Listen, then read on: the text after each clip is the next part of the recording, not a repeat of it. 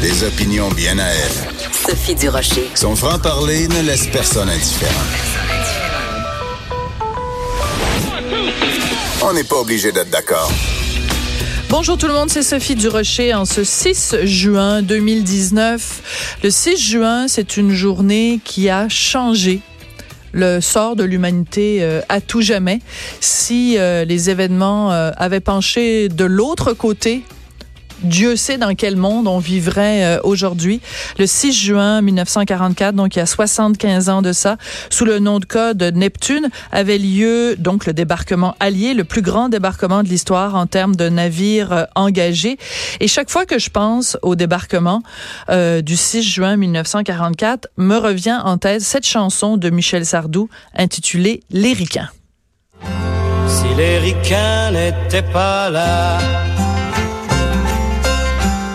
seriez tous en Germanie. À parler de je ne sais quoi, à saluer je ne sais qui. Un gars venu de Géorgie. Qui se foutait pas mal de toi. Est venu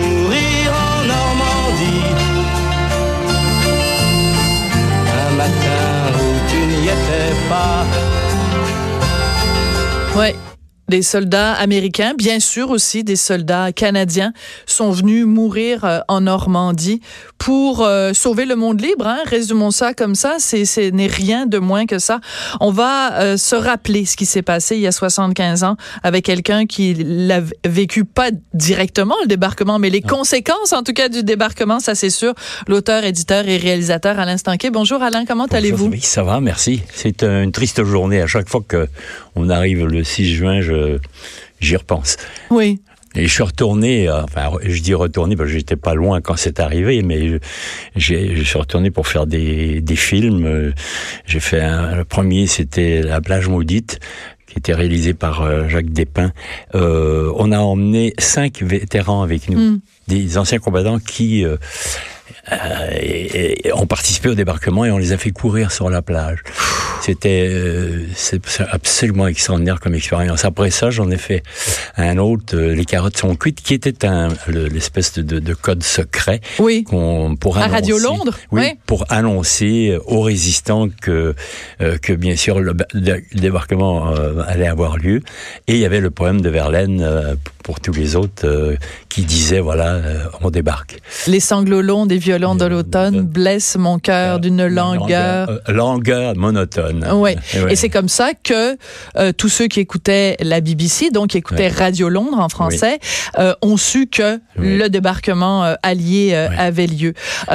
Alain, je disais, donc vous, quel âge aviez-vous d'abord? Commençons par ça. 10 En ans, 1944, vous aviez 10 ans. exactement 10 ans oui. Et physiquement, vous étiez où le jour à du débarquement? Würzburg, euh, à, sur le Rhin. Euh, Würzburg, c'est une, une ville qui, qui est située assez, loin, mais dans le camp où j'étais, c'est le troisième camp que je faisais, un tout petit camp. Les nouvelles sont arrivées quand même, mais pas tout de suite. Euh, Mm. Le débarquement, on l'a su peut-être euh, dix jours plus tard que ça y est, il y a eu un débarquement. Mais bon, et puis là, on, on a, on a vu les nervosités des Allemands, mais euh, on commençait à, espérer que que, bon, euh, nous li- libérer parce que j'étais dans un camp où on faisait des expériences euh, sur les êtres humains. On, on, on était un tout petit camp, puis de temps en temps, on prenait quelqu'un, on l'emmenait à l'extérieur du camp, dans une, on appelait ça une piscine, c'était un bassin d'eau euh, glacée. On trempait la personne dedans et un supposé scientifique qui était là avec un chronomètre pour voir combien de temps euh, la personne allait résister dans, dans l'eau avant de mourir.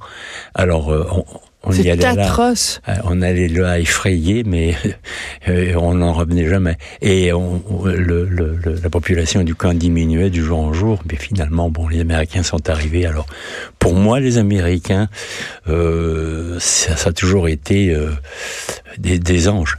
Oui, c'est miraculeux, c'est grâce à eux si, si j'ai survécu, quoi. oui. Parce que pour les gens qui nous écoutent, euh, qui connaissent pas toute votre histoire de Oui. vie, euh, ce passage-là est un des passages les plus sombres de l'histoire de l'humanité. Et vous, vous l'avez vécu pas de façon euh, littéraire ou de façon, vous l'avez vécu dans votre chair. Vous êtes un rescapé des camps. Oui, oui, oui, exactement.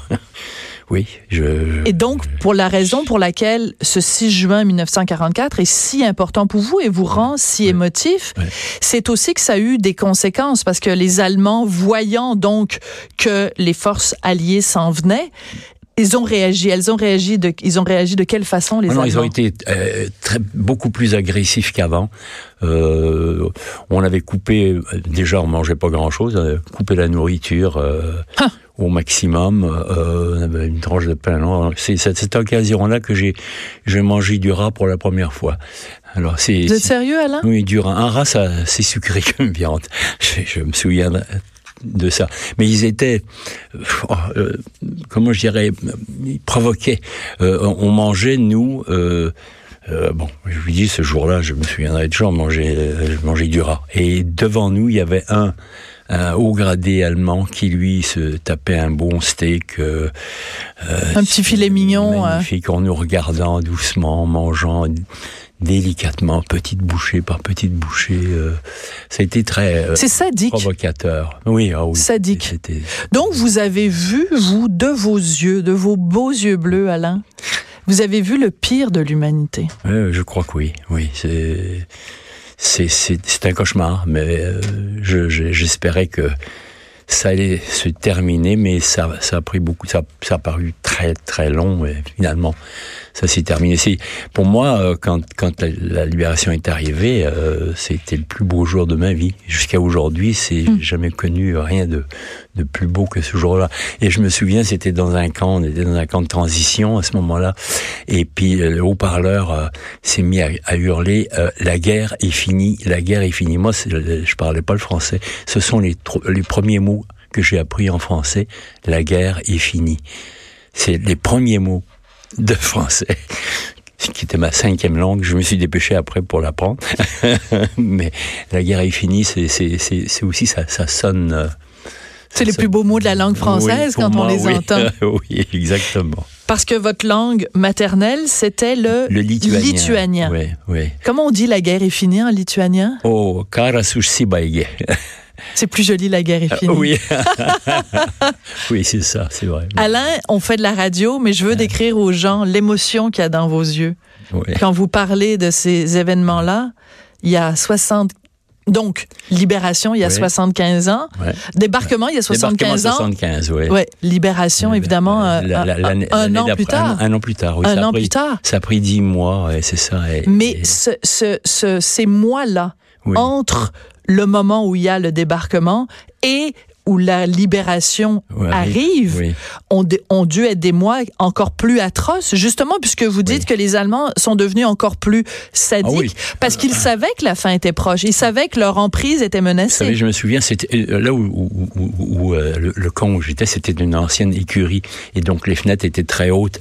Et à un moment donné, il y a eu des bombardements, il y a eu des coups de canon, et moi j'ai réussi à grimper sur la fenêtre du, du dessus. Puis qu'est-ce que j'ai vu? J'ai vu arriver des, des jeeps, et moi j'ai eu peur en même temps parce que sur les jeeps il y avait il y avait des des des, euh, des étoiles, et, et les étoiles, c'est pour moi c'était des Russes, et nous on, on- c'était des ennemis euh, pour nous. Euh, si on n'avait pas été déporté en Allemagne, on, on aurait été déporté en Sibérie. Alors j'ai j'ai- j'ai- j'ai eu peur. J'ai j'ai commencé à dire les Russes arrivent. Ils avaient des aussi des, des espèces de petites toiles rouges placées sur le haut de la Jeep pour que les avions puissent les voir.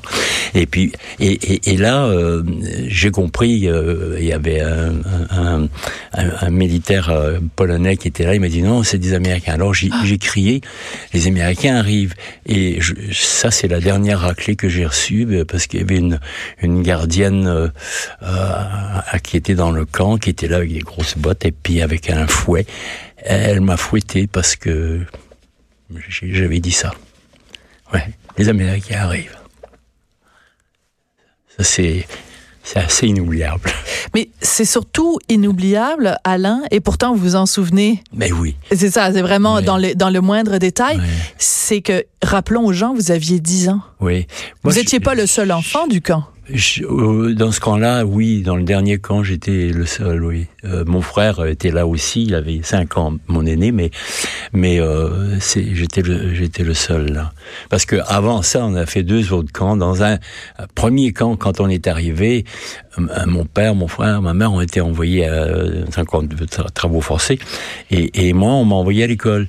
Et dans le but de, de, de, de me, dans Hitler-Jungen, de, de m'embarquer dans, comme, comme enfant soldat. Hmm. Et, et euh, il y avait des fusils là pour, pour faire des petites répétitions. Mais alors, ça, ça a duré trois jours. Et euh, en, en commençant la, la classe, euh, au Québec, on faisait le signe de croix des fois quand on était catholique. Là-bas, on levait la main en disant ah Hitler. Moi, j'ai refusé, petite tête dure, j'ai refusé de lever la main. Alors, on m'a giflé très fort. On m'a dit pourquoi? Ben j'ai dit parce que moi, c'est pas, je suis pas allemand, moi. Alors là, on m'a sorti de l'école, puis on m'a mis euh, dans les travaux forcés, puis j'ai commencé à transporter des pierres, des des planches. euh, etc. Bon, on n'est pas venu là pour parler de moi, on va parler de débarquement. Oui, mais euh, mais les deux sont indissociables, Alain, Oui. et c'est pour ça, et c'est aussi parce que vous l'avez vécu dans votre chair, et parce que on a un devoir de mémoire, Alain. Parce que euh, la dernière fois que vous êtes venu ici, vous êtes venu nous parler euh, du génocide rwandais. Oui. Et ça fait deux fois que je raconte l'anecdote en nombre, mais c'est pas grave, je vais la raconter une troisième fois. Il y avait une, une jeune stagiaire qui était avec nous euh, à ce moment-là, et euh, elle était euh, en régie, elle écoutait votre entrevue. Et j'ai vu que quand vous parliez euh, de, de vos souvenirs justement de quand, vous les avez évoqués très très brièvement. Elle est devenue très troublée. Donc je suis allée la voir après, puis je lui ai demandé, t'avais l'air très troublée pendant l'entrevue avec Monsieur Stanquet. Elle a dit oui parce que elle dit l'affaire en Allemagne, j'en avais un peu entendu parler, mais l'affaire au Rwanda, j'en avais jamais entendu parler. Donc pour elle, dans son vocabulaire de, de, de jeune fille qui venait de finir le cégep au Québec, la Shoah, l'Holocauste, la Deuxième Guerre mondiale, c'était l'affaire en Allemagne. Et pour cette raison-là, je trouve que c'est important, Alain, parce que c'est pas juste le débarquement, c'est tout un pan de l'histoire que trop de jeunes Québécois ne connaissent pas. Ça vous révolte pas de savoir ça? C'est- oui, c'est dommage, oui. C'est dommage parce que ça devrait être présent euh, parce que si on ne sait pas ça, on risque de, de se voir euh, de répéter la, la même chose. Euh, on doit être prévenu contre ça. C'est en moi justement j'ai rien contre que je vais pas voir les films de la guerre, mais Oui. au moins au moins ça renseigne, euh, Oui. ça montre ce que c'était. euh, alors ça c'est utile. Vous pouvez pas aller les voir. Ah non, non, non, ja- jamais. C'est trop drôle. difficile. Oui, et c'est curieux à, à dire, parce que bon, euh, les films de, de- de guerre, euh, je pense que je suis pas le seul, ceux qui ont vécu ça vont pas voir ça. Et pourtant, euh, à, à Radio-Canada, on m'a spécialisé dans les, dans les films de guerre. J'ai fait, Ben oui. j'ai fait 12 films sur, le, sur, sur la guerre. 12, euh, 12 heures. Ça veut dire, alors, les débarquements, euh, euh, un, un tas de, un tas de films qui, Oui. qui, qui concernent, qui, con- qui concernent la guerre. Bon, bref. Mais en même temps, c'est pas des films de fiction, ce sont des Non, c'est des- documentaires. oui. comme par exemple- oui, oui. et partout- euh, bah, à chaque fois que je faisais ça, j'ai toujours recherché marché euh, bah, euh, des, des preuves de, de compassion, de charité, d'amour, d'amitié, des belles, des, des- des belles choses. Comme par exemple quand, quand j'ai fait, quand j'ai fait celui Les carottes sont cuites, c'est le film qui va d'ailleurs euh, repasser à Radio Canada samedi prochain. Euh, il il y a un moment donné, j'ai rencontré euh, un monsieur qui s'appelle Patrick Lavigueur et il est né le, le- le- au jour J. Alors euh, Ah. je lui ai demandé de me raconter comment ça s'est passé. Euh, C'est c'est extraordinaire. Euh, c'est- sa mère est enceinte de lui, puis Ouais. À un moment donné, ça commence à tirer partout, et puis là, la, la maman, elle va accoucher, puis elle commence à avoir des douleurs, puis le père, il sait pas quoi faire, alors il, il appelle le, le, le- le médecin, le médecin il dit oh oh oh, je me déplace pas, moi j'ai pas envie d'avoir une balle dans la tête, Bien sûr. démerdez-vous comme vous voulez, c'est gentil, euh, la très femme va accoucher. Alors le, le père de Monsieur Levigard a pris sa bicyclette, est allé, il y avait un camp qui venait d'être installé, un camp de soldats britanniques. Il est arrivé là, il a dit, écoutez, ma femme va accoucher, est-ce que vous avez pas un médecin qui pourrait me donner un coup de main? Alors, ils ont dit, oui, oui, le docteur là qui est en train de soigner les blessés, bon, il va laisser euh, les blessés de côté, puis il va vous accompagner un, un médecin de 28 ans. Il Incroyable. arrive, il accouche, Et vous croirez si vous voulez, mais pendant 20 ans, chaque année, ce médecin venait voir le petit. Ouais, c'est fabuleux. Puis au bout de 20 ans, euh, le médecin est mort, donc ça s'est arrêté là. Mais il avait mis au monde cet enfant-là. Le Et jour du débarquement. comme son enfant. Et le jour du débarquement, a aussi les, jeunes- les jeunes mariés. Ouais. Et il y- avait Juliette et Georges, ils devaient se marier. Et je les ai rencontrés, je trouve ça extraordinaire. Ouais. Ils ont, ils devaient se marier ce jour-là, mais bon, euh, ça marche pas. Il y avait d'autres priorités, Oui. disons, à la mairie. Alors, elle avait une belle robe, euh, tout ça, de beaux souliers, tout ça, ça a passé euh, au feu avec un bombardement, il n'y avait plus rien. Mais elle voulait absolument se marier, alors il s'est passé quelques jours, puis euh, elle était allée voir les Américains, qui ont dit, bon, ben, un instant, ils ont donné un parachute. Non. Et le parachute euh, a été remis à une couturière qui a fait une robe euh, de mariée dans le parachute. et ce sont, ils s'appellent les, les, les, mariés de, du jour J. Les mariés du jour J. Ouais, c'est- C'est incroyable. Et c'est ça, c'est pour ça une des raisons pour laquelle je vous aime autant, Alain. Il y a beaucoup de raisons pour lesquelles je vous aime autant. Euh, c'est que avec tout ce que vous avez vécu, avec tout ce que vous avez traversé, puis hein, je le répète, vous l'avez vécu dans votre chair, au plus profond de votre chair. Avec tout ça, vous arrivez toujours à garder foi en l'humanité Ouais. et à toujours chercher. Il y a une expression en anglais de silver lining dans dans, Ouais. dans un nuage. Il y a toujours un côté euh, un côté lumineux et de toujours et, et vous arrivez toujours à le trouver le côté positif Oui, malgré oui, tout. bah, c'est ce que j'ai toujours. Je me suis dit, je, je vais toujours rechercher ça, sinon c'est le désespoir. Euh, un des un des films que j'ai fait que j'ai beaucoup aimé, c'était le le fantôme borgne, Léo Major. Léo Major. Léo euh, Major. Oui. Ah. C'est en Hollande, c'est Euh, ça oui, c'est ça. Alors racontez, racontez Voilà, l'histoire de Léo Major pour ceux qui la connaissent pas. hein. Oui, je l'ai fait avec euh, Bruno Desrosiers des, du groupe Saeter euh, et Sandra Lefebvre. Euh, Léo Major, euh, son rôle à un moment donné, euh, c'est un tireur d'élite. Il débarque, oui. Le jour du débarquement, il arrive sur la plage et là. euh, Il est canadien, hein, il est canadien, oui, absolument, oui. Un monsieur qui, qui habitait à Longueuil. Et euh, à un moment donné, il voit des Allemands, il, il tire, il, il en tue quelques-uns, et mais ceux qui restent vivants, riposte, il jette une grande grenade. La grenade pète à côté de, de, de Léo, et Léo perd un œil. Alors, euh, le, à la clinique, le médecin lui dit, la guerre pour toi est finie, mon gars, tu rentres. Il dit, ah, non, non, non, il n'est pas question. Il dit, moi, pour tirer du fusil, j'ai besoin juste d'un œil. déjà, Quelle ça vous, déjà, ça vous montre le Ah. genre de gars que c'est. hein. Tout à fait, quel cran. Absolument Ouais. merveilleux. Alors, et bon, il fait toute la guerre, euh, j'en passe, c'est des- les meilleurs. Et finalement, on l'envoie en Hollande. Euh, et et euh, rendu en Hollande, c'est dix mois plus tard, la, la- la guerre va finir. Et il y a une ville en Hollande qui s'appelle Zwolle. Euh, c'est une ville de 125 000 habitants. Euh, qui est un mm, point euh, névralgique pour les Allemands. Le- toutes les, les troupes allemandes sont concentrées là, c'est le centre pour eux. Et les Canadiens doivent attaquer cette ville pour vider les, les Allemands. de là. Ouais. Et euh, avant de, de faire leur attaque, de, de bombarder la ville, parce que c'est ça qu'ils font pour commencer, ils, ont, ils demandent deux, deux volontaires pour aller inspecter les lieux pour voir où sont situés les camps des soldats allemands. Alors ils demandent des volontaires. Bon, euh, Léo Major euh, lève la main, j'y vais. Puis Willy euh, Arsenault, son chum, il dit euh, on y va tous les deux. Alors ils partent tous les deux. Willy Arsenault porte un sac de grenades et une, mitraillette et, Léo Major grosse mitraillette. Et ils s'en vont tous les deux. Dans la nuit, ils, arrivent, ils s'approchent près, près de la ville. Et là, Willy porte des, bottes et, Léo Major des baskets. Les Allemands entendent des bottes, découvrent Willy, le tirent, le tuent. Alors euh, là, euh, qu'est-ce qui reste à faire? Léo Major, soit il retourne, euh, puis il a raté sa mission, ou alors, connaissant Léo Major, c'est ce qu'il fait, il dit non, non, hey, mon chum est pas mort pour rien, puis moi j'ai une mission à faire. Il prend le sac de, de, de grenades Non. sur le dos et il rentre tout seul dans la ville de Duvolet. Et il est minuit, une heure du matin. Et doucement, il arrive. Qu'est-ce qu'il voit devant, stationné devant, devant, devant un hôtel? Une Jeep avec un soldat allemand au volant. Alors, il désarme le soldat. Et il dit, qu'est-ce que tu fais là? Le soldat lui explique que le général est en train de picoler dans le bar. Alors il vient, il le prend comme otage, il rentre au bar. Quand le général voit arriver le soldat les mains en l'air, le général lève les mains en l'air. Alors Léo arrive, prend son revolver et va commencer à lui parler. Le gars, c'est un Allemand, lui il parle pas l'allemand, l'autre parle pas l'anglais, ni. Ben, finalement, il réalise que c'est un, il est d'origine alsacienne, donc il parle français. Non. Alors Léo, écoutez, c'est un film. Hein. Léo le regarde et dit oh, vous m'avez l'air bien sympathique, mon général, mais demain matin, vous êtes tous morts, vous aussi. Sauf que parce que je vous trouve sympathique, je vais vous donner une chance.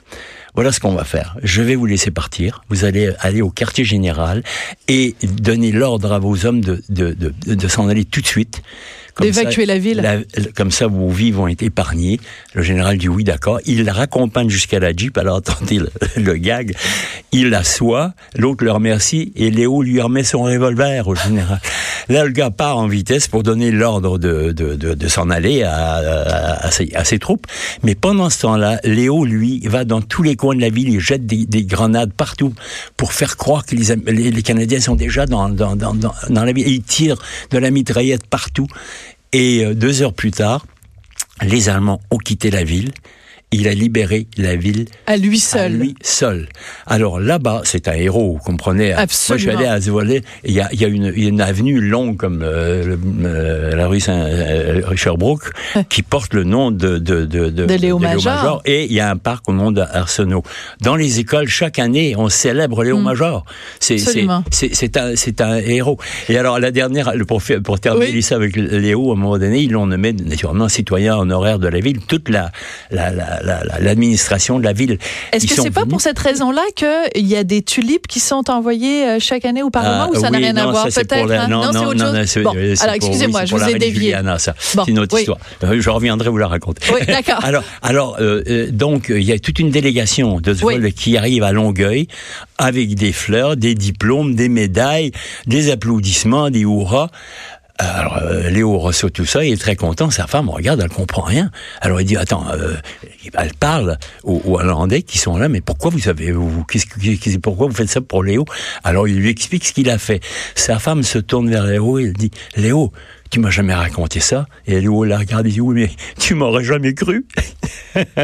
Vous êtes incroyable. C'est beau. Hein? C'est fou. C'est une belle histoire. Il avait, mais c'est, mais en même temps, ça dit tellement aussi sur ces actes de bravoure qui ont été faits pendant la guerre et bien sûr au, au, le 6 juin, mais avant et après, bien sûr aussi, et euh, la la modestie ouais. et la pudeur la pudeur des ouais. soldats qui sont pas oh. nécessairement prêts à aller sur la place publique à se péter les bretelles. Oh, ouais, et euh, euh, avant qu'on se quitte, Alain, je veux oui. absolument. Bon, évidemment, donc je rappelle votre documentaire Les carottes sont cuites, rediffusé ce oui. samedi à RDI à 20h.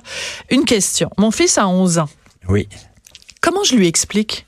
Ce qui s'est passé pendant la Deuxième Guerre mondiale. Je crois que c'est bien de lui trouver des... Euh, euh, écoutez, par exemple, pour prendre euh, le, le, le, le, voyons, The Longest Day, le jour le plus long. Oui, tout à fait. Ça, ça, ça donne une très bonne... D'ailleurs, c'est une histoire véridique, là. Oui. Et d'ailleurs, où il y, a, il y, a, un Québécois qui est mêlé là-dedans. vous savez que John Steele, le parachutiste, qui est tombé sur le clocher de l'église, à Sainte-Mère-l'Église, Sainte-Mère-l'Église, ils vivent quasiment aujourd'hui de, de, du, du parachutiste. John oui. Steele tombe avec son parachute sur le sur le clocher de l'église. Et là, il sort son couteau pour essayer de, de dégager les, les, les, les cordes pour, pour, pour se dégager. Mm -hmm. Et son couteau tombe en bas en bas euh, en bas de l'église, donc en bas du toit, devant la porte de l'église où il y a une sentinelle allemande qui mmh. est là. Donc l'allemand le voit là-haut, mmh. en le voyant là-haut, qu'est-ce qu'il fait? Il tire. Euh, John Sieg, il tire et il, il touche au pied il le blesse au pied, le pied, le pied se met à saigner. John Steele fait semblant d'être mort. À cause de ça, l'Allemand ne continue plus à tirer. Alors il est, il est, il est collé, il a l'oreille collée à, au clocher. La, la, cloche sonne sans arrêt. Oh, et euh, il est là pendant pendant pendant des heures. Il est là. Les Allemands finalement partent. Et là, les Américains arrivent. Et dans ces Américains, les parachutistes, euh, il y a un Québécois, Maurice Tremblay, qui est euh, euh qui est garde malade. Lui, il est, alors il, c'est lui qui le décroche euh, qui, qui, va le décrocher du clocher et soigne son pied. Alors j'ai demandé à Maurice Tremblay, je dis mais ah vous l'avez interviewé ah, oui, ça, oui, oui oui oui il est merveilleux. Il, euh. il dit euh, euh, oh, il était content, il était content, il entendait presque plus rien là, il est devenu sourd par la suite. Bien sûr. Et euh, je dis quels sont les premiers mots qu'il t'a dit? Ah, il dit fucking bells, fucking bells. Les maudites cloches. Ah, Alain, c'est vraiment, euh, c'est rempli. On pourrait parler pendant pendant des heures de ce type euh, d'anecdote-là. Mais vraiment, vous êtes un raconteur euh, extraordinaire. Puis merci. C'est triste parce qu'à chaque fois que je vous vois et que je vous reçois à la radio, c'est pour se rappeler des souvenirs euh, Ouais, on va plus chose plus- tragiques. plus drôle, ouais. Tragiques. La prochaine fois, peut-être euh, venir. Ben, D'ailleurs, vous êtes en train d'écrire un livre sur les belles anecdotes Oui, qui se oui. sont passées pendant l'histoire. Oui. Alors, notre prochain rendez-vous, c'est Ouais, pour ne mais- parler que de choses positives. Une, occasion, ça va être le 60e anniversaire, je pense, de- non, qu'est-ce que je dis, c'est la quatrième- qu- 40e anniversaire, des, des, des insolences d'une caméra. Ah, ben là, Là, je ben pourrais oui. vous raconter des, de très belles choses. Et c'est quand? C'est quelle date, les 40 ans? Euh, ça va faire, c'est euh, l'an prochain. L'an prochain, bon, ben parfait. Alors, c'est un- un rendez-vous. Un rendez-vous. Merci beaucoup, Alain Stanquet, donc auteur, éditeur, réalisateur, qui revi- re- revivait pardon, avec nous certaines anecdotes, certains événements de ce qui s'est passé il y a 75 ans en Normandie. Après la pause, on parle d'un autre, d'une autre catastrophe. Tiens, ça va peut-être vous intéresser. Tchernobyl, en 1986. Il y a- C'est une série à la télé qui est très, très, très proche de la vérité. On en parle après la pause.